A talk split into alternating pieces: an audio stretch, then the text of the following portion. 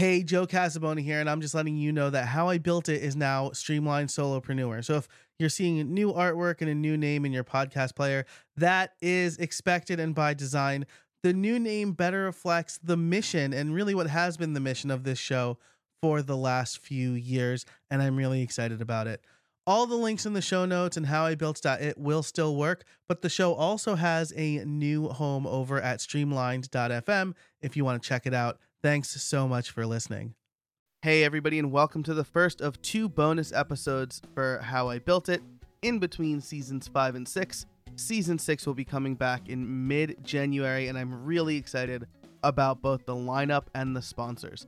I'm also really excited about this second bonus episode, which is uh, going to be a uh, turned tables interview where my friend Jeff Large interviews me about my career and how I built the podcast and things like that. But today, we are looking at implementing Gutenberg. So, over on my YouTube channel, I had a four part mini series where I interviewed different people about how they implemented the new block editor in WordPress 5.0 before WordPress 5.0 came out. Uh, those people were Justin Sainton, Rene Morozowich, Bill Erickson, and Alonso Indacochea.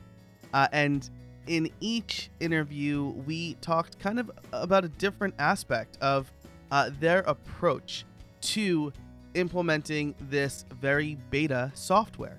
So, really excited for you to hear this. Uh, the videos, again, are up on my YouTube channel. They'll be in the show notes for this episode, uh, which you can find at howibuilt.it.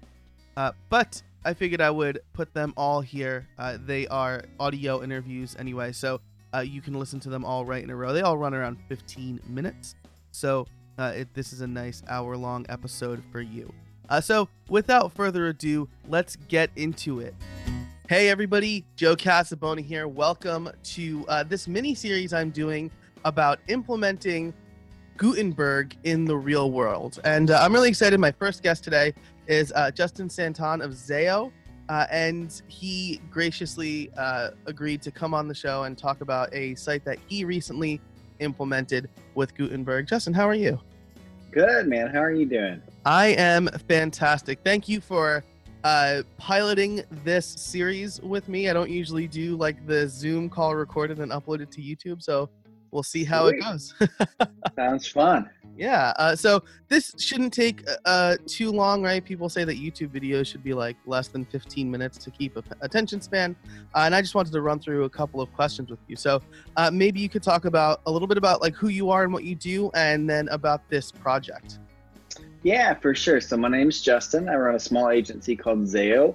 Uh, we're out of Portland, Oregon, and most of what we do is kind of like the upper end of the WooCommerce market, right? So this isn't like we don't spend most of our days doing theme builds and kind of basic setups and things like that. A lot of times it's migrations. A lot of times it's custom front end apps with you know Vue or React or whatever, um, that kind of stuff, or solving uh, migration problems or or workflow problems, that type of stuff. Um, so that's what we spend our days doing. And this project was actually a really cool project. It was uh, it's from a company in uh, Charleston, South Carolina called Rochambeau, uh, which is for anybody who's ever watched South Park, it has a div- very different connotation. Yeah, uh, that's not the connotation they're going for.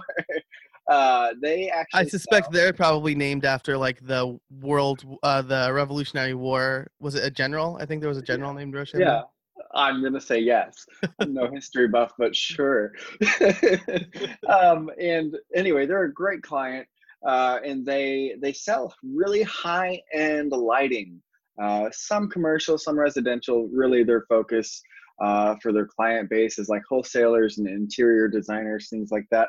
These aren't like the two hundred dollar ceiling fans with lights that you buy at Home Depot. These are like eight thousand dollar chandeliers that you put in like a three million dollar house um, lighting like that. Uh, and so they came to us with a, a, bunch of problems. They had a, you know, a WooCommerce setup and their existing developer had kind of reached his capacity on what he could do. And uh, so they came to us to kind of uh, get some increase in capacity. One of the uh, issues that they had was they wanted to build a design your own kind of page where people could come and pick out a frame for a chandelier. They could come and pick out beads for a chandelier, specific lights for a chandelier and then they could do kind of whatever they want. They could build their own. Again, their client base was built off of a lot of designers, so having this kind of functionality was important. Um, and so this wasn't, uh, you know, when we came into this problem, Gutenberg wasn't like the most obvious way to solve this issue. But at the time, Gutenberg was not totally stable, but stable enough. This was maybe two or three months ago. Um, it was stable enough to say, you know, let's give it a go and see what we can do with it. Maybe it'll be a good fit, maybe it won't. So we decided to really use Gutenberg as kind of a rapid prototyping tool for like an app, right? So normally we might kind of build this front end and you know React or Vue or whatever, and have a real custom solution. Uh, but with their timeline and budgetary requirements and kind of what we saw as the potential for Gutenberg, we thought it could be a really cool use case for this. So we didn't really dive into using Gutenberg as uh, what we really like it for now is uh, is like writing blog posts and then kind of going back over it and adding flavor to it. It's right now it's perfect for that and it works really beautifully. Um, it doesn't really work right now great as like a page builder as a prototyping app, uh, but we decided to use it that way anyway. And so that's kind of uh, how we hopped into it and where we found uh, you know some really powerful things about it and then some real pain points about it that we can see a lot of potential for in the future. Um, so while it's really great for you know basic blog posts you can go back and add images or galleries or quotes or whatever super easy. Uh, we wanted to build a system that was kind of a step-by-step system right? So you have to start out with a whole kind of grid of uh, you know of chandelier frames and then once you select a chandelier frame you have to select how you know if you want the 18 or 24 inch and then you have to go and select the beads you want the light that you want and so we had to really build this process that we ended up adding a lot of uh, you know kind of css and javascript uh, flavor to um, but we were able to build the overall kind of layout in gutenberg and doing that was actually pretty easy and pretty powerful and this was at the point and and i feel embarrassed that i'm not following it closely enough but this was at the point when the columns block was fairly new like it was still uh-huh. in beta yeah. i don't know if it's out of beta yet or not um, but having that was actually really helpful because it kind of helped us uh, lay things out in such a way that uh, you know this client their their customer base is designers they have designers themselves so they were able to send us like these really kind of semi low fidelity mock-ups and say hey can it look like this and we're able to take those mock-ups kind of uh, prototype it in, in Gutenberg and then get something that's really, really close to their vision. Um, and so being able to use it as sort of like a rapid prototyping tool and then add all the extra flavor to it with you know, some extra CSS and JavaScript was actually really cool and kind of a cool way to use it. Wow. Yeah, that's really interesting, right? Because, uh, um, you know, I think a lot of people might expecting to hear, I was certainly expecting to hear something like, oh, yeah, we just took this like vanilla kind of site and converted it to Gutenberg, and like now we can manage posts and pages a little bit easier. Uh, but sure. right out the gate, we're talking about like a straight up application built with Gutenberg, and I I like that you're you mentioned you were going to use React, you decided on Gutenberg, and this was a good starting point almost, right? You you had to add some extra stuff in there, but this was a good kind of uh, kickstart for the project. So, uh, my next question is uh, what do you think was maybe the easiest or what was made a lot easier with gutenberg? I'm sure you you definitely said a few things there but uh, what's like a standout thing for you? Yeah so when you're talking about like part of this application building process is really ultimately like page layout and ui component building uh, and when people hear React, sometimes if they're not familiar with it, it feels big and scary. But ultimately, all React Vue is is you know sort of a codified framework for UI components. Mm-hmm. Um, and so having the the the ability to use Gutenberg in the same way as React, right? So it's not necessarily code as much as it is uh, the purpose of the code. Mm-hmm. And so it's this sort of like codified library of UI components. That's really what the blocks are. And so having that kind of consistent uh, component library to be able to use uh, to build out this application, um, that was a lot easier. And being able to use something that was built in such a way that you know it's good right? I mean sometimes we we really like use different metrics and heuristics of what's uh, like good code and you can look at something like say like visual composer and be like well you know for all of its robust powerfulness whatever it's not good. But then you can look at something like gutenberg and say you know for all of its flaws and failings it is it's good right? And so there's that sort of like gut feeling of is it good or is it not good? And so being able to go out of the gate with something that was like good uh, that to me like was the real benefit and the real power of Gutenberg is like I'm building something that I know is built and will continue to be built on good foundations. You know, for right now, uh, I don't know when this when this will air, but right now the big thing is like, oh man, is it accessible? And yeah, in some ways it is, in some ways it isn't. I'm not the expert there, um, but I think I have enough trust in what it is to say, yeah, it's good. It's going to get there. I really love that point of view because you're right. At the time of this recording, uh, the dates have been announced. People think it's too soon. I'm people that think it's too soon, right? Or too close to Black Friday. There's the accessibility discussion happening right now.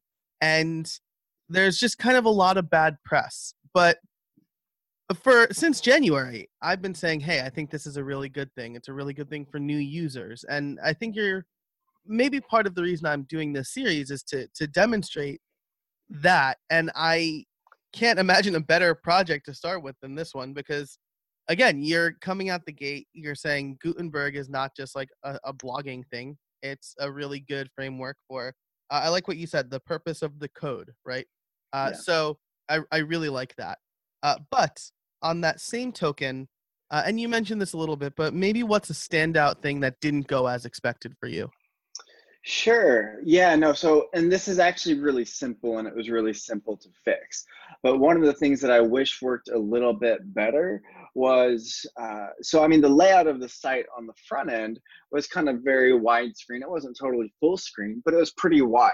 And by default in Gutenberg, it's very much not wide. I think the default kind of window that you work with in Gutenberg is like six or 700 pixels or something mm-hmm. like that. Mm-hmm. So it's really in no way reflective of most front ends of websites. Yeah. So I, I wish there was a way, uh, you know, I think at some point there was either a feature plugin or maybe it's already in core, like with the customizer, where you could drag the size of the customizer because a lot of people were doing these kind of interesting layout things with the customizer and needed more space in that little sidebar you get with it, right?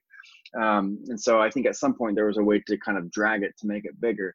I would love if there was like an easy way to do that in Gutenberg where you didn't necessarily have to go overwrite some CSS, which is, you know, what the handbook says to do and is mm-hmm. what we mm-hmm. did eventually, um, was just to update the CSS to say, hey, here's a full width, here's a wide width, and here's the like standard width.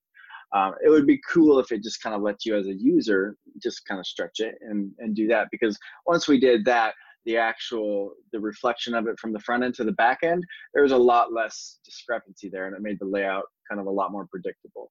Um, and so that was just a really little thing that was simple to fix, but it made a huge difference. And I wish it was a little bit more uh, natural to do that. Yeah, and I mean that makes sense too, because I the I mean the big problem with today the 4.9 and and before editor is that it's not a what you see is what you get experience, right? And right. Gutenberg starts to solve that a little bit, but you're still not getting the real like it's not like moving into a page builder like Beaver Builder and actually sure. seeing your site layout and how things will actually look. Like when you click done, the only thing that changes is the bar disappears. Uh, right. But having a a wider, especially you know, I could see kind of why they did it, right? Because yeah. people have different screen sizes, and you want to make sure the content looks really good in the editor to like kind of showcase what it's doing. But I have a 32 inch screen. It's like a 4K monitor or Ultra HD or whatever they're calling yeah. it these days. But um, you know, so that doesn't leave a lot of that doesn't utilize the screen real estate. So um, right. I like that that was kind of the problem you ran into, and I, I like the fix for it. So um, I think that that's really good piece of feedback, and it definitely could be a feature plugin or something to be included in themes. I believe that's probably what the handbook recommends, right? Um, yeah. So, cool. And my last question. This has been great. Uh, my last question is for those who want to start working with Gutenberg on their projects today, mm. what recommendations do you have? Yeah, so I would say start slow. I think there's a lot, uh, a lot of people who really like to be on the cutting edge. I would say I'm right there with them.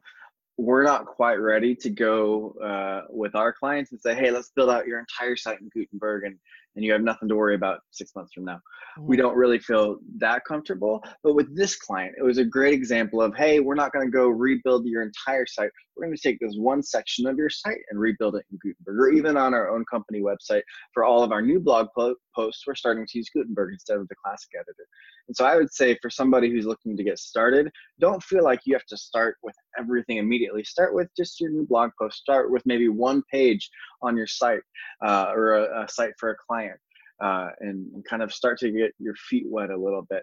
I think once you do, and once you start to familiarize yourself with it, my hunch is there's a lot of lurkers with mm. Gutenberg right now. There's a lot of people who are listening to all the feedback and saying, "Oh, it's not ready. It's not good. Uh, there's all these problems with it," and but a lot of those people probably don't even use it, honestly. Right. Yeah. Uh, I th- I think if people actually just say, "Hey, I'm going to start small. I'm going to start with something and just start to use it. I'm going to read the handbook. I'm going to understand the code a little bit. I don't have to learn React. I'm just going to learn a little bit."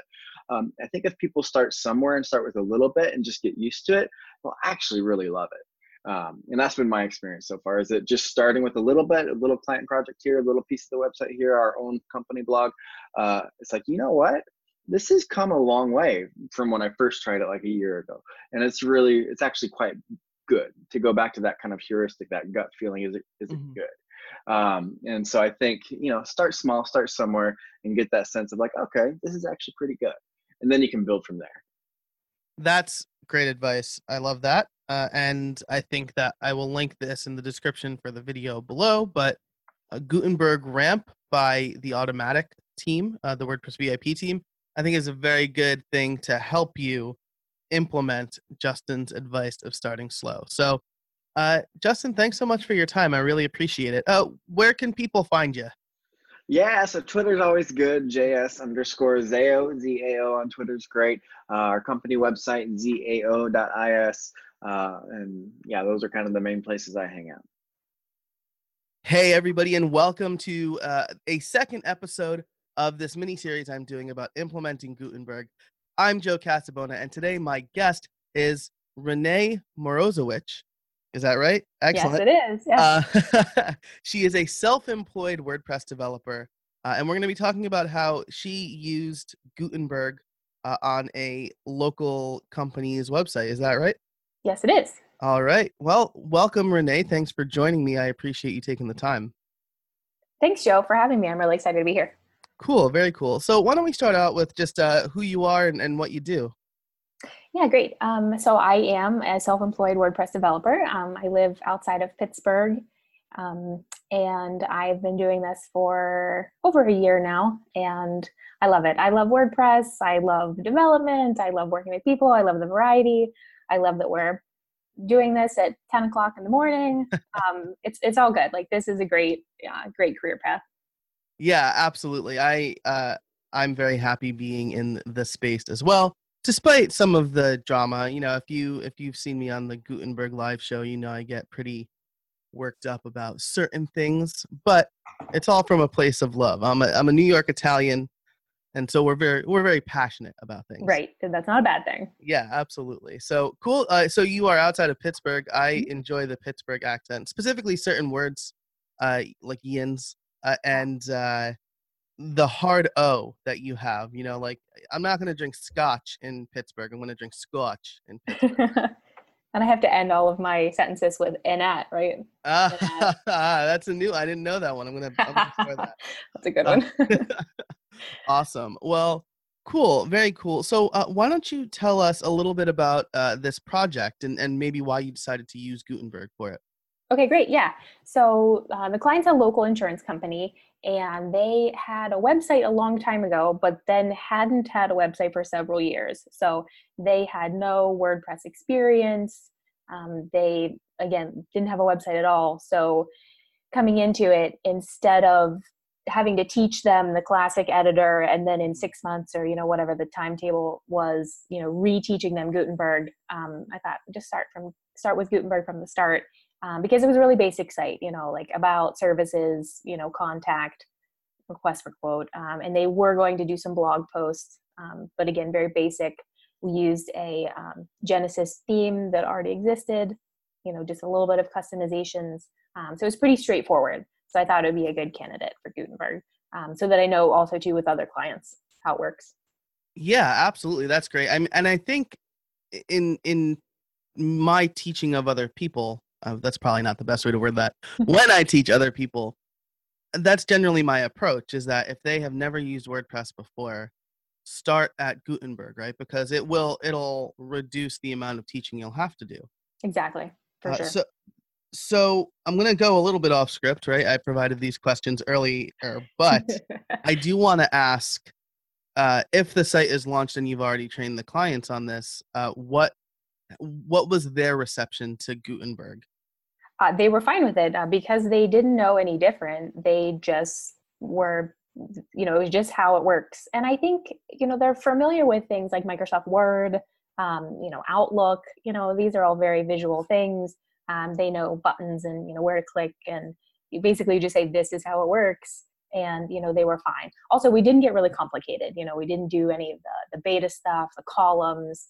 Uh, you know, we didn't do image galleries and things like that. Mhm. Uh, we did a couple short codes, but you know, basically headings, paragraphs. Um, we used the classic editor just for a tiny little bit, but I ended up converting those to blocks. So they were fine with it. You know, they, they didn't have any problems. Cool, very cool. And uh, in in using uh, Gutenberg for this project, what do you think is something that was made easier by using Gutenberg? I really liked how you can move the content around. Um, so it was really easy to drag and drop, especially when they changed their mind. Oh, we want to add this first, or oh, you know, we can't put that in that order. Um, you know, really easy to to drag and drop. And I also really liked um, on the top left. There's a little eye, little button uh, with an eye in it for the content structure. So you can see that you've used the appropriate headings um, in the right order. So I've some clients in the past who really like um, oh, I like how heading four looks, so I'm just going to use heading four here. Mm, But trying to kind of guide my clients, like, okay, heading there should be one heading one on the page, and it should be the title. Um, and then you want to start with heading two, and then if you have some heading threes, you know, you can use that, and we did. So I really like that we could see, you know, that they use the correct ones in the correct place. Yeah, that's fantastic. I think that is one of a couple of features that will be maybe not surprisingly useful, but uh, way more useful than what you have in the in the classic editor, which is nothing like that, right? Right, Because you can see it. It allows you to focus more on the content. I think that's kind of the the gem that I'm pulling out from what you just said. You can easily reorder content based on feedback, and you don't have to like copy and paste. You can just kind of drag the blocks, and uh, that content structure outline is is really great, especially for writing long form content. Right, definitely. Awesome. Uh, so, uh, what didn't go as expected? You know, uh, especially because uh, we were we're recording this. I think on the day 5.0 beta one uh, is coming out, uh, which means that you used it before 5.0 beta one. So there were probably some kinks. Right. So I think just part of the learning curve of anything new is just where does the functionality live? So I Mhm. know I want to do something. How can I do it? Where is it? So um, I didn't end up using this, but I was looking for it, uh, the more tag. So I use the more tag every Ah, once in a while. Like, yeah. where is it? So I was looking really hard in the paragraph block because that made sense to me, but it's its own separate block now. So, you know, now I know that and now it's fine. So, you know, it's not a, not a big deal. Um, also to not specifically a, ch- excuse me, a challenge per se, but um, every time you use it, like you said, in every new version that comes out, there is something new. So something I didn't know about. Um, so when I did this, site, Yoast didn't have the structured data blocks. So there's Mhm. an FAQ and a how-to, uh, which is really cool. So I think maybe because I didn't know about it, uh, because it didn't exist at the time, I would have to go back and kind of look through and say, okay, maybe I need to go back and you know redo the redo a page or you know make use of this you know where it didn't exist but i think once it comes out you know most of the functionality will be there in my mind and then any additional things um yeah if they came out you know you can add them back in but um so not challenges per se but you know just a few little things Yeah, absolutely. So Yoast, I wanna I wanna drive that point home. I think because I don't think I knew this. Yoast for their Gutenberg support has structured data blocks for things like FAQs. yeah so there's two blocks now that i that i just noticed recently. Um, yeah there's an faq and a how to. So you know when you look through that big list of blocks they were at the bottom. Um, Ah. yeah and really cool. So you know yay structured data. Yeah. so definitely very cool. I didn't use them um, because it wasn't you know the site didn't lend itself to that but i so i'm not sure how they look but you know i think any any kind of structured data you want to add to your site you know would definitely be good Yeah, absolutely. I mean, that's one of the that's not something that Gutenberg does natively, right? I mean, we're essentially just making giant content again, but it's something that Gutenberg has the ability to do is create structured data. Uh, John Eckman talks about that in one of his WordCamp talks. So it's very cool to see uh, Yoast and other people implementing things like that. Right, and it'll be cool to see what people come up with, you know, in the future. Yeah, absolutely. Uh, and one more question before I, I ask you uh, about your recommendations Mhm. uh, is that you mentioned that you used a Studio Press theme. Uh, how was that? Wh- You know, were there any kind of hoops you had to jump through to make sure everything worked okay? No, not at all. It was pretty seamless. Um, you know, I followed the, the theme setup, you know, for the home page, and really the other pages were just uh, the Gutenberg pages, and yeah, it was it was great. Cool, very cool. And one thing I'm planning on doing is testing out Gutenberg with a Studio Press theme and then the Studio Press Dam Buster Okay, plugin, which is was specifically made for Beaver Builder, Mhm. but it kind of gets rid of the content restraints, so you can maybe take advantage of some of the things like um, the cover image a little bit better in a Studio Press theme. So that's something I've been noodling on. That I just wanted to put out there for the audience. Uh, but as we uh, wrap up, uh, what recommendations do you have for people who might want to start implementing uh, WordPress 5.0 or Gutenberg today? so I think that we talked a little bit about this before, but you know, using it on something really simple, so one page or one post or um, even a, a simple site. Um, you know, just kind of spending some time with it, looking through and investigating all the blocks. Um, and when you install Gutenberg, there is a demo, so you can play with that demo. Um, and sometimes, kind of seeing those in action versus just seeing the blocks that are available will spark something in you. Oh, look, I didn't know you could, you know, do that that way. Um, and there's there's so many more things too. Um, so I went to WordCamp Minneapolis and heard uh, Eric talk uh, from WP Block Party um, and did some really amazing things. Um, Alonso talked at uh, WordCamp Pittsburgh, which I helped with. Um, and I also saw some plugins uh, from Atomic Blocks and yeah. uh, the stackable Ultimate Gutenberg blocks. And I didn't look into those because again, that site didn't really lend itself, you know, to you know really amazing things, but there are really cool things happening. Um, and Atomic Blocks seems to have a theme too. I just actually sent it to someone the other day, like, oh hey, you know, I know you're starting a new thing. Um, you know, maybe start with this theme. It might be pretty cool. Yeah, definitely. I actually use the Atomic Blocks theme in my Introduction to Gutenberg course, Ooh, awesome. and it's uh yeah, it's, it's very nice, and it's it's got very good Gutenberg support as you'd Mhm. expect. That's very uh, cool. Awesome. Well, Rene, thanks so much for joining me today. I really appreciate your time. Thanks, Joe. Thanks for having me. I had a great time. Awesome. And I'm gonna for one regional thing, uh, as I live near uh, near Philadelphia now, is I've been drinking Wawa coffee, oh no. and I know that there's there's a pretty hard divide there in, is in definitely Pennsylvania between Philadelphia and Pittsburgh. You guys are, are Sheetz. Sheetz. I know. You should have told me. I would have brought my Sheetz coffee with me. I could have stopped on the way. And Interestingly enough, I went to college in Scranton, and uh, we have a Sheetz, but no Wawa there. The closest Wawa is about 40 Oh. minutes away. So, oh my goodness, how did you survive? well, I'm going to be honest with you. Uh, coming from New York, we didn't have like a Sheetz. We had like a 7 Eleven, but that's Mhm. not Sheetz or Wawa. Mhm. So I liked Sheetz until I moved closer to Philly, and my wife and my in laws were like, What is the matter with you? like, you're. Like the, yeah, exactly. They're like, well, you're a barbarian. I'm like, "What?" So, That's super funny. Yep. So we've got, you know, we've got like real bagel joints in New York, whatever. But This is true. You do have to bagels. We we don't we Mhm. don't have any of that out here. I mean, Panera, like you can't really. call it. yeah, right. Yeah. So, hey, everybody, and welcome to another episode of Implementing Gutenberg, a YouTube series where I interview somebody about how they've implemented Gutenberg on a live site. Today, my guest is Bill Erickson, a WordPress developer extraordinaire. Uh, Bill, how are you today? I'm great. How are you? I am fantastic. Thanks so much for taking the time uh, to come on the show and do this. Of we met course. What we met like what a year ago, maybe at WordCamp US or something like that.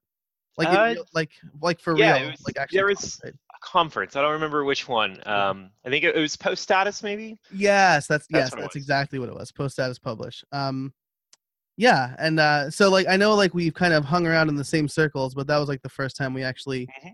hung out uh, due to Shawn Hesketh, right, a mutual Yep. friend of ours. So Mhm. cool. Uh, so I saw you uh, kind of tweeting and blogging about uh, how what it's like implementing Gutenberg, and that was why I reached out. So I will include the link to your blog uh, in the description for anybody watching. But um, I know you've implemented a couple of uh, projects using Guten, or Gutenberg on a couple of projects. Uh, Mhm. maybe just pick uh, one of your favorites or one that's fresh in your mind, and, and tell us a little bit about it. Yeah, so um, this is actually a project that is still under development, so it's not live yet, but um, probably in the next few months it will be. Um, we were building a site, it's rcp.com, um, and basically converting their current site into WordPress. Um, it's uh, it's hard coded at the moment, and it has a great looking design and nice features, but um, the web developer left, and then they wanted it moved to WordPress. So um, design wise, we were just sort of trying to replicate a lot of their features. And um, during the process, um, I saw there was some good good interactions for for Gutenberg. Um, we weren't designing specifically for Gutenberg. We've done that before, like where we start with the Gutenberg blocks. But on this one, um, it just sort of made sense. Uh, we uh, I found that there were about nine custom blocks that we had to build um, to implement their features, um, and uh, and it just really came together better than anything else we could have done, rather than turning off the editor and building with meta boxes or short codes or anything. So it was it seemed to be a really good fit for what a, a good Gutenberg site would be. Cool, very cool. So, uh, so I like that. So you didn't try to like force Gutenberg into some project just to use it. You kind of looked at the specs for this website, a static website, you said, um, and then thought, all right, Gutenberg would actually be a good fit based on the the content that they have, right?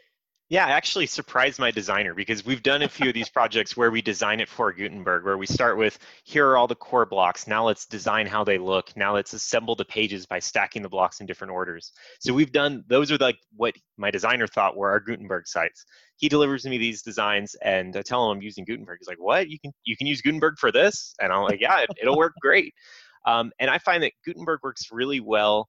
Um, like it's a block block-based content editor. Um, it's not a page builder, um, but if you have unique content blocks, so something that's sort of visually interesting that would be difficult to do in the classic editor, um, it works great for it. Like like having a lot of like call to actions or like call out boxes or um, think like widget-like things.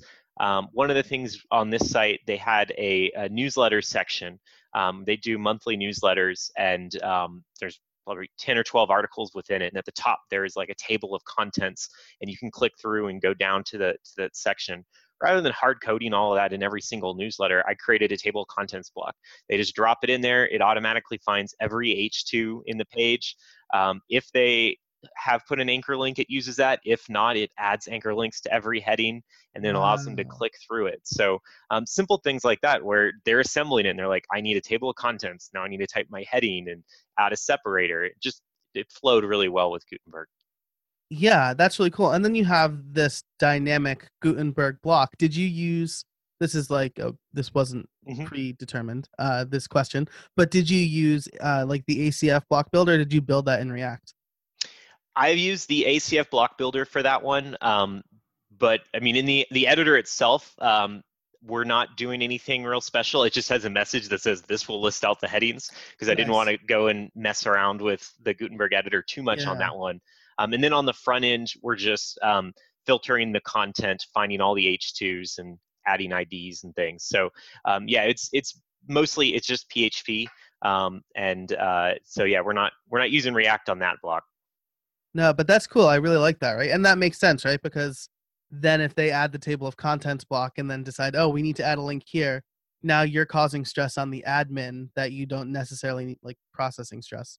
Um, yeah, I, don't- just I don't want it to be like live refreshing Yeah, right. everything. Like they don't need that. They just need to know that this is where a table this- of content yeah, for yeah, this exactly. specific content Right. context. Right. And I mean, to that point, like people are saying that Gutenberg is WYSIWYG, but it's not really. It's more WYSIWYG than the classic Mhm. editor. But you know, you, you're not seeing your actual theme or the actual styles. Uh, so you know, it's not like you need something that's like super feature complete on every change either. So I I really like that approach. Um, so uh, you answered this a little bit already, but uh, what's one thing uh, that you think Gutenberg lent itself or lends itself, since this is still being developed, Mhm. uh, super well to? Uh, uh, what something that um, Gutenberg makes makes easier for this project? Yeah, I, I would say um, content that's just a little bit more complex than just sort of the standard text. So if you're just dealing with a few headings and paragraphs, um, that'll work the same whether it's in the classic editor or the Gutenberg editor. Um, just standard text seems to be fine. But where Gutenberg really shines is the areas where you need something a bit more complex than that. And prior to Gutenberg, you would depend upon um, short codes or um, I, I'd often use shortcode UI so that Mhm. we could insert a shortcode and then render it in the page so the so it gave a Gutenberg-like experience. Um, and so that's what we were using or custom meta boxes and stuff. And I find that um, the, the new Gutenberg editor allows us to do a lot more with the standard editor. Um, and so we're less reliant on meta boxes and short codes and adding new functionality in that way. And so it gives the client a lot more flexibility um, because these tools that we build for them, they can then use on any of their templates. So before, I probably would have made a newsletter page template, um, Mhm. and then all of these special features like the table of contents would have been automatically added at the top um, or built through the meta box or something. And so it'd be sort of hard coded ish. Um, but now, because I'm able to build it as a block, they can throw it anywhere else. So if they want it on their privacy policy page, they can just drop it there. Yeah, that's fantastic, and that's that's a great point, right? Because now you don't need to create a custom template, um, or maybe even a custom post type, right? Like you don't necessarily need a newsletter custom post type; it could just be a category of the regular blog post or something like that. Yeah, it just it I find that building on top of Gutenberg, like it it's increased the what the average user can do with the editor. They're able to make more feature-rich content easier, um, and so we're able to focus our time on building more generic tools that allow them to to build out their pages. Um, I also really like the um, the reusable blocks. So like we have uh, Yeah. join our newsletter uh, call to action, and so um, rather than hard coding that and making it a short code or something, we we made it like a call to action block. Type in the newsletter stuff, and then click save as reusable, and so they can insert that everywhere. And so it's sort of a lot of the functionality that we've been sort of tacking on to WordPress. Like I would build that as a short code with shortcode UI, and then a theme settings page where they could manage the text of it. Um, so it's it's sort of checking the box on the things that I used to have to go around WordPress to do. Now now it can be done inside.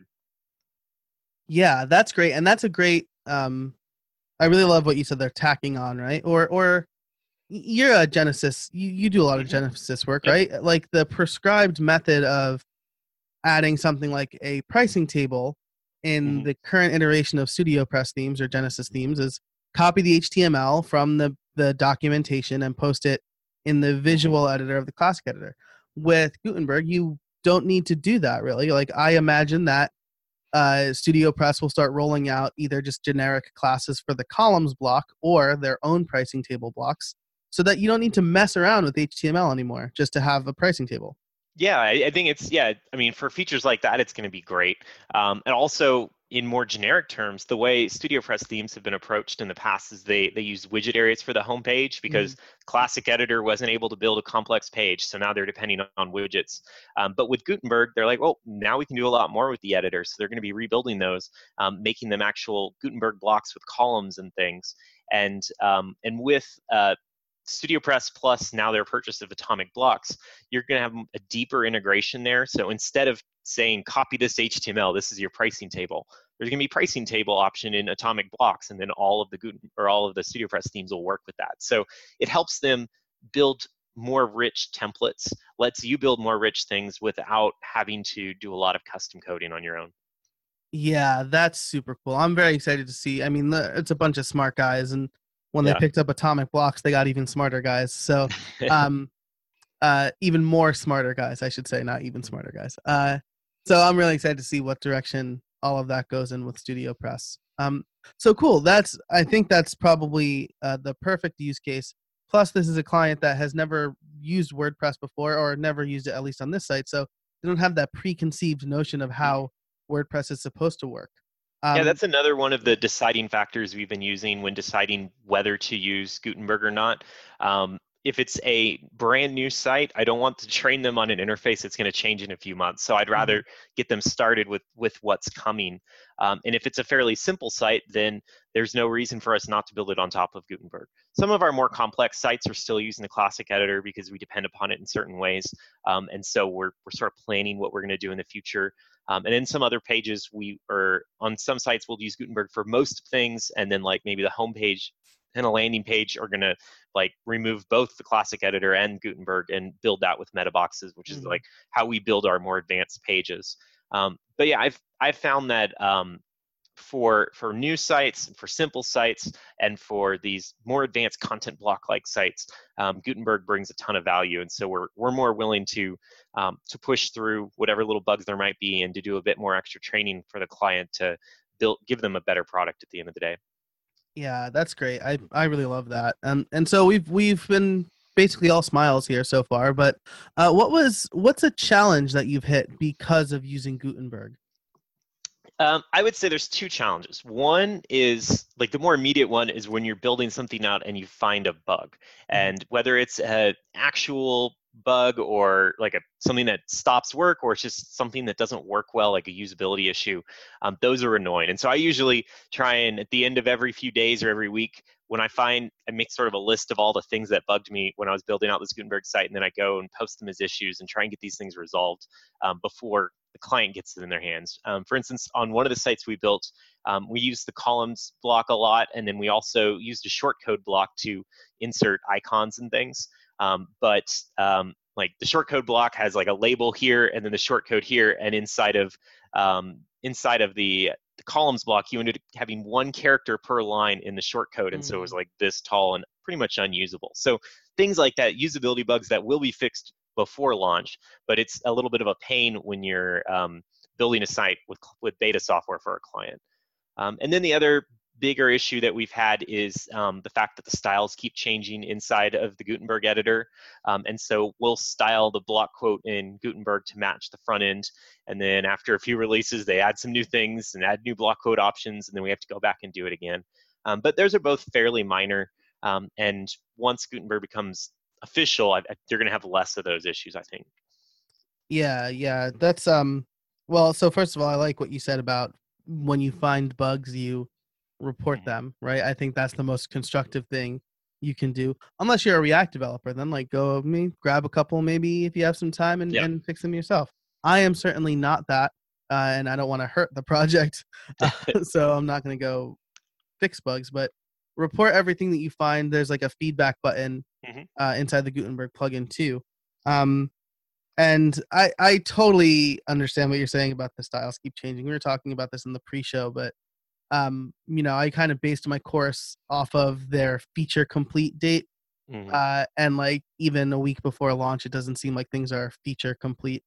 Um, like little things keep changing, and that is a little bit of a frustration. But it's like you said, it's not a deal breaker uh, by any stretch. So, um, cool, very cool. And uh, as we kind of wrap this up, um, what advice do you have for folks who want to start using Gutenberg on their actual like live projects today? So I would I would definitely encourage you to start testing your site in Gutenberg now.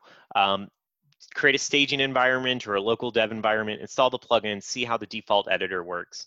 Um, there's also some tools uh, or, or, some approaches you can use to add new Gutenberg features to your site. So some of the Gutenberg features depend upon your theme supporting them. So an existing theme won't have support for like the wide or full images or editor styles. And so um, if you go look at the, the handbook or the blog post that I assume is going to be attached to this, um, I wrote a bunch of different um, theme settings that, that you can add to your theme um, to add theme support for, for all these nice new features. So set up your color palettes to match your brand and set up wide images and stuff like that. So there's some things you can do to sort of get more out of Gutenberg.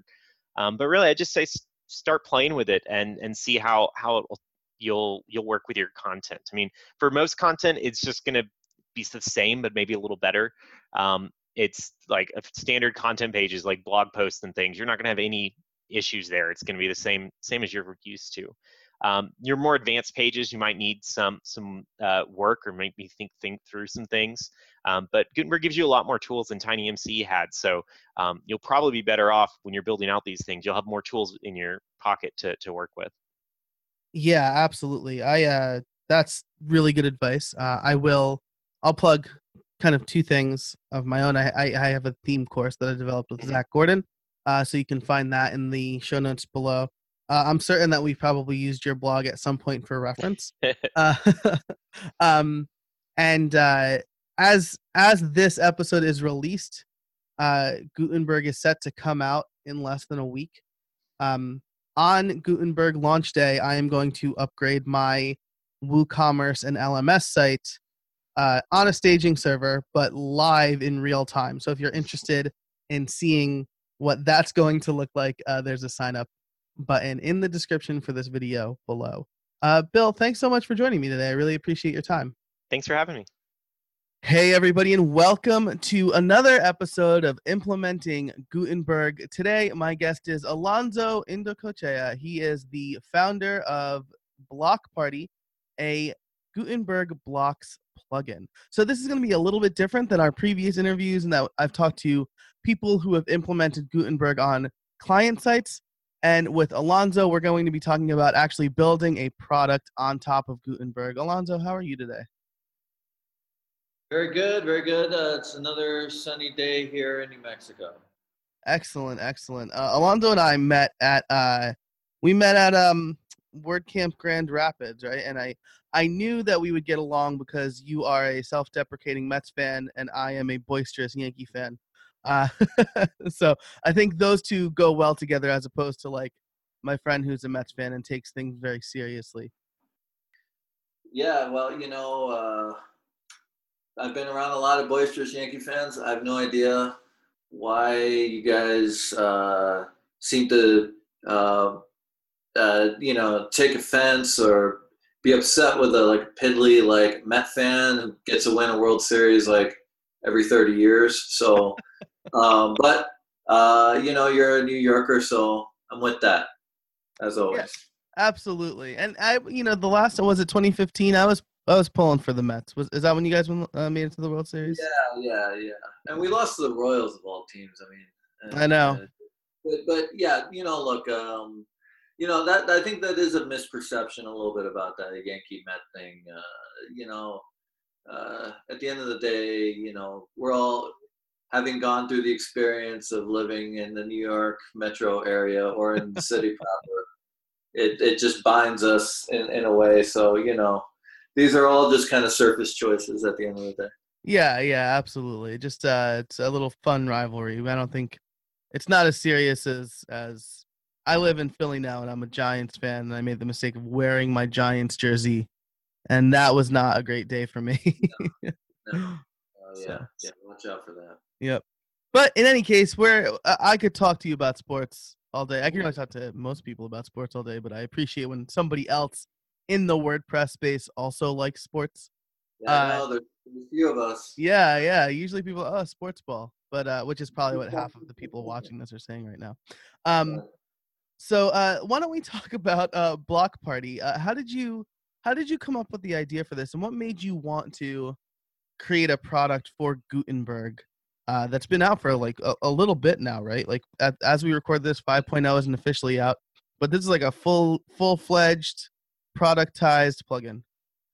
Yeah, yeah. So it's it's actually technically been out since since April, um, and we, you know, uh, trying to anticipate that, um, you know, maybe Gutenberg uh, at 5.0 would be out in April. Um, I, I, if you can believe it, at some point a long time ago, there was this idea that it could be out in April. Um, and so, really, where it started with us was in January. Um, I was uh, an organizer for WordCamp Albuquerque 2018. Um, and uh, we had a lot of great speakers uh, locally, but also from all over and uh, in the WordPress ecosystem. It was really fun, a great opportunity to put on this great event with lots of people from out of town. And so I started talking to uh, a lot of people, developers, uh, business people that were looking at this uh, Gutenberg and and you know talking about the possibilities and the opportunities, and uh, we actually uh, myself and two of my guys in my company we we actually went to contributor day um, and decided hey let's like take a deep dive and let we'll, we'll you know we'll make a pull request um, for gutenberg. And so you know so as to kind of educate ourselves on how it worked and what the different strategies were. And so we did that. Um, it was actually believe it or not an accessibility pull request that uh, didn't pull in. Um, you know funny enough how that works but uh, what it did serve is to sort of educate us on, on how it worked and, and we knew a little bit about it before but we didn't really know a ton um, so where we got excited is um, how Gutenberg responds to the thing that I think is the sort of dirty secret of WordPress, which is that the editor uh, stinks. Mm-hmm. And um, it's been around for a long time. And uh, there are all these sort of solutions for content and data input in WordPress that have been sort of workarounds because of the limitations of the editor and it's something we kind of deal with as people that work in the WordPress space all the time. Um, running an agency here in New Mexico that specializes in WordPress, um, and so we were really excited about that. And then we were also really excited about um, the technology and the possibility to really do truly what you see is what you get um, using a technology like React. Um, the reason we were really excited about the technology is because we do a lot of application development at my company, uh, and we primarily use uh, React to deliver, uh, you know, value to our clients in terms of building user experiences that are complex, um, uh, but easy to use.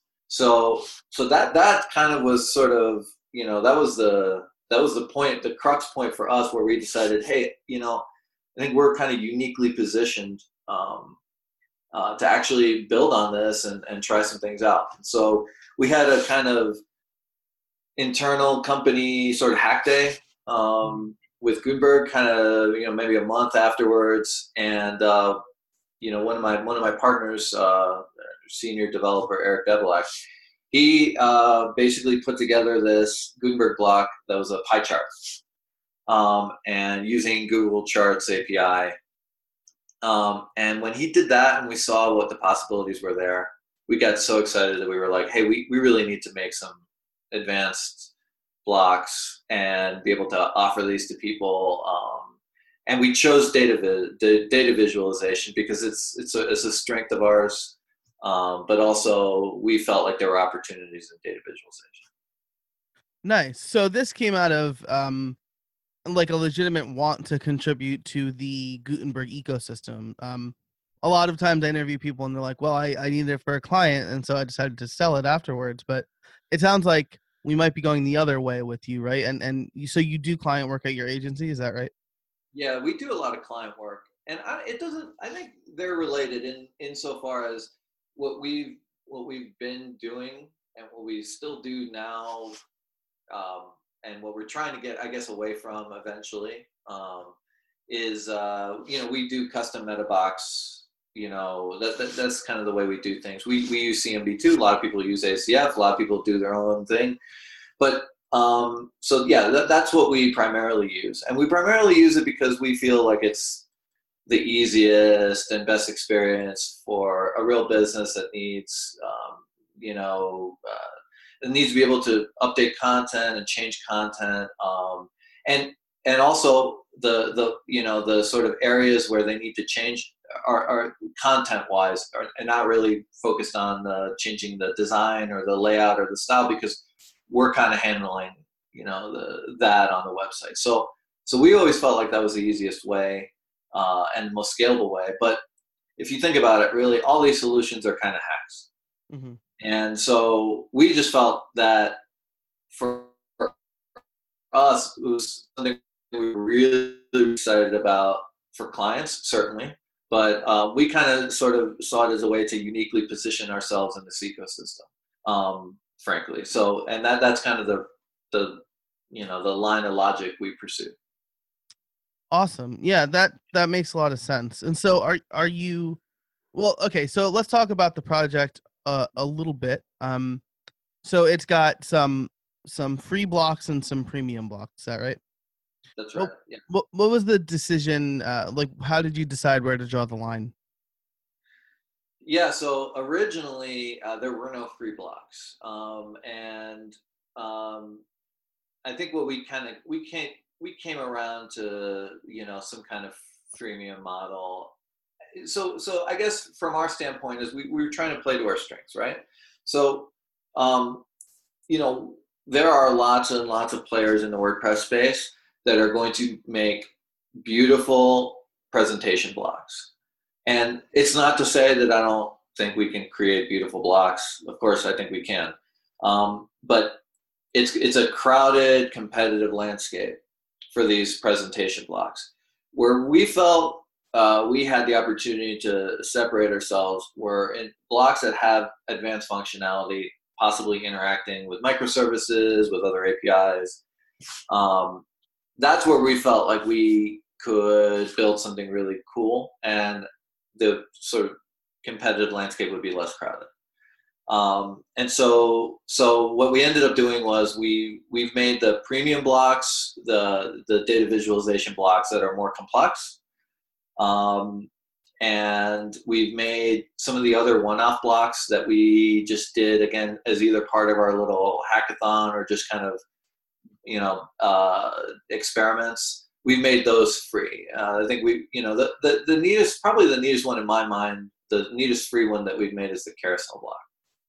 Um, and, you know, one of the things we hate uh, with, with WordPress is, uh, eh, you know, we, uh, how do you implement a carousel for a client? Um, so we actually have a, a, custom carousel solution that we built using Bootstrap um, where the client can make edits and stuff like that. We have that in place for our projects, but you know, we felt like the third party solutions were overly complicated, unnecessary features, a lot of bloat. So what we did was we tried to make the easiest to set up and modify carousel um, uh, with Gutenberg. So you you know you go on the site Block Party and and check out the carousel block. There are a couple of other free ones. Um, I think there's a pricing table block we felt those were blocks that were either going to be rep- duplicated, replicated by other people, um, or possibly even end up at being like default blocks. We felt like the the premium blocks that we're selling are blocks that are going to just be a lot harder for people to um, build, and so that's kind of that was the logic behind that decision. Gotcha. Yeah, that that makes a lot of sense. I mean, I've written my own tutorials on you know how to do a pricing table with the columns block in Gutenberg. So um I think I think you're I think that line makes a lot of sense. And so um what did you find since we're talking more developing a product here? I like to ask, you know, what what does Gutenberg make easier? What was challenging in Gutenberg? Let's talk about the development side of things because most people in the WordPress development space have focused on PHP for the last however many years, and now we're switching to React. So, what is something that you like about React that makes things in the WordPress ecosystem easier? Well, it, you know, look at, at, the end of the day, it's it's fun. I'm, so you know, I'm I'm the I'm the CEO of my company. I don't write a ton of code these days. I criticize a whole bunch of people's code all the time. Um, I, you know, I, I test things out and say, hey, this doesn't work. This is broken. What, what's going on?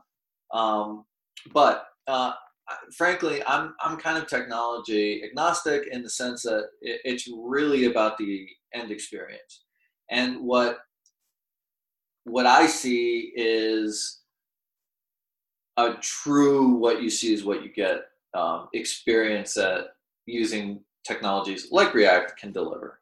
Um, and so, like for example, if you fire up our pie chart block, you can build a pie chart in your post um, right there and get a preview right there. It's you know you can see it, and as you're building it, you can see how it changes, how the pie chart changes. So, um, and and one of the things we did actually, one of the new things we did is there's a Google Sheets integration now, so you can just load in a Google sheet and it will, you know, it will create your pie chart based off of the data in that sheet. Um, the the you know the basically the options that you had on creating pie charts or any kind of complex data visualizations were very very limited and none of them were truly what you see is what you get. Um, and so that using that as an example react is just a mechanism by which we deliver a better user experience for content managers. One where they can be empowered to create really rich and dynamic content um, and have more control over it. And that's it. Um, and I think that's the thing people get kind of lost in. Um, you know, when they talk about React, PHP, and all this stuff. Uh, you know, I, I really don't care. And frankly, like my our developers, um, we work all over the place on lots of different projects. You know, our developers are excited to work on new tech and and not just for the sake of working on new tech but so that a different kind of user experience can be delivered. That's it. Um, so that's what i see this represents. This represents um, a, a different paradigm and a better user experience at the end of the day for content managers.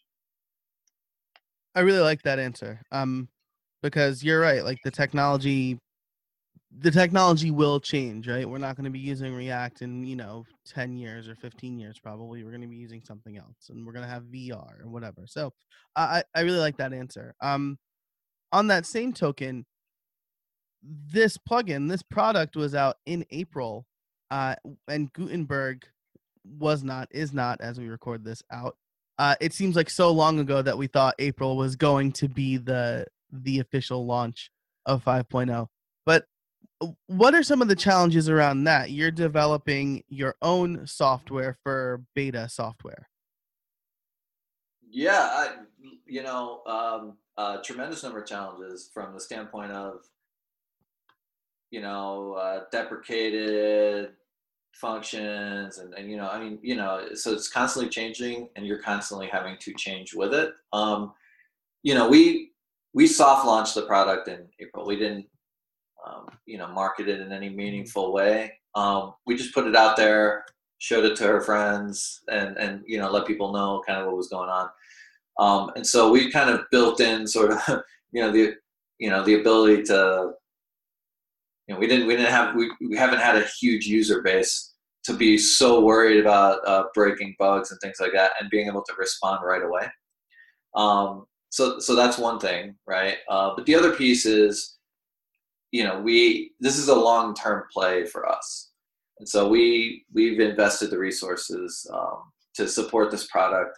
And and to me i think what's what's really really important is to be one, one of the first players to embrace the product and build really really cool things with it. Um, because for us um, as an agency one of the things that we've talked about a lot with with WordPress is we really like this ecosystem for lots and lots of reasons. It's an enormous ecosystem, right? It dwarfs every other software ecosystem out there.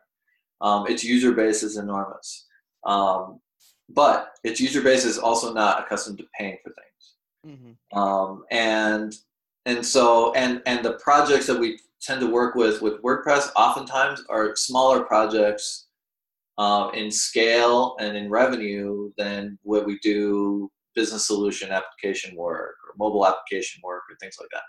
So if we as a company are going to scale and we're going to stay in the WordPress ecosystem, um, we have to do something different, right? And so um, so we we knew that this was in beta, uh, essentially. Um, we knew that there was a lot of uncertainty about when it was going to come out. We also got got to understand the controversy uh, around the implementation and all that stuff. And and so for us, the resources we've invested in it have just been part of, you know, uh, um, taking a, a risk, um, but a risk we felt was worth it to sort of position ourselves in a different way in the ecosystem. Nice, nice. I like that a lot. And and on that same token, as we come up on time here, um, what is some advice that you have for somebody who might want to get into the Gutenberg product space? yeah, I mean, I think what one of the things I talked about is expect lots of changes, expect to, you know, expect to having, you know, invest a lot of time and support. Um, I think that's one. I would also say um, you, there's a lot of products out there that are the same kinds of blocks. Um, you know, divider blocks, accordion blocks, I don't know, you know, whatever. Mm-hmm. Right. Mostly primarily presentation blocks. I would really take a look at some of the other possibilities um, of what you can do beyond just sort of simple presentation blocks. I thought a lot about industry specific blocks, all kinds of things. And and then the other thing is, and this is something I've talked about a lot at different WordCamps this year is I think it's bigger, the opportunity here is bigger than just a collection of blocks. It's bigger than um, you know, like a simple product uh, I really believe that this is going to change the ecosystem. Um, and it's the biggest disruption to the ecosystem in years. So, um, you know, I put my thinking cap on and really think about something that's going to push the boundaries, push the limits, push Gutenberg as far as it can go, um, and and and run with it. You know, I think it's worth uh, it's worth taking risks. Um, when there's a disruption. There's always winners and losers in the disruption. Um, and the losers tend to be the people that just sort of stand by and idly watch everyone else take advantage. So, you know, go out there and and you know think of great ideas and take risks and make it happen.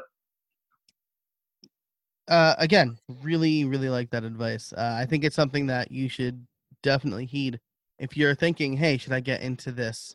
Um, should I should I try to build my own Gutenberg product? Should I take advantage of the changing ecosystem? Because uh, Alonso, you are correct. This is the biggest change to the ecosystem, and it is going to go beyond just blocks. Uh, and I would encourage anybody out there to read what Yoast is writing about, and and check out John Eckman's talk from uh, WordCamp Boston uh, about how we can really take advantage of things like deeper data and and affect more than just the presentation. Um, so Alonso, thanks so much for joining me. I really appreciate uh, you taking the time. Where can people find you?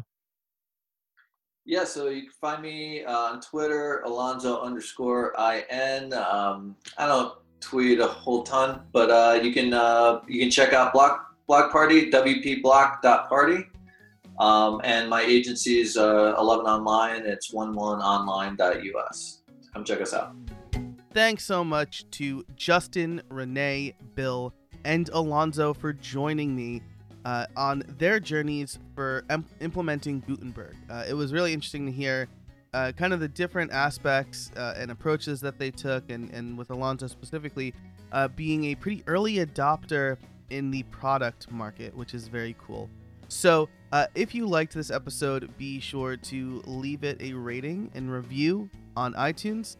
It helps people discover us. As a matter of fact, I ran the stats recently, and uh, the show went from about 3,000 downloads in the first month to uh, per episode to 5,000 downloads in the first month per episode, and it went from about 25,000 monthly downloads to over 40,000 monthly downloads. So uh, I really appreciate you coming in and listening and sharing the show. Uh, it has helped the show grow considerably over the last six months. So, very excited for 2019. And uh, be sure to tune in next week when you'll hear uh, Jeff Large interview me about how I built how I built it. So, thanks so much for listening. And until next time, get out there and to build something.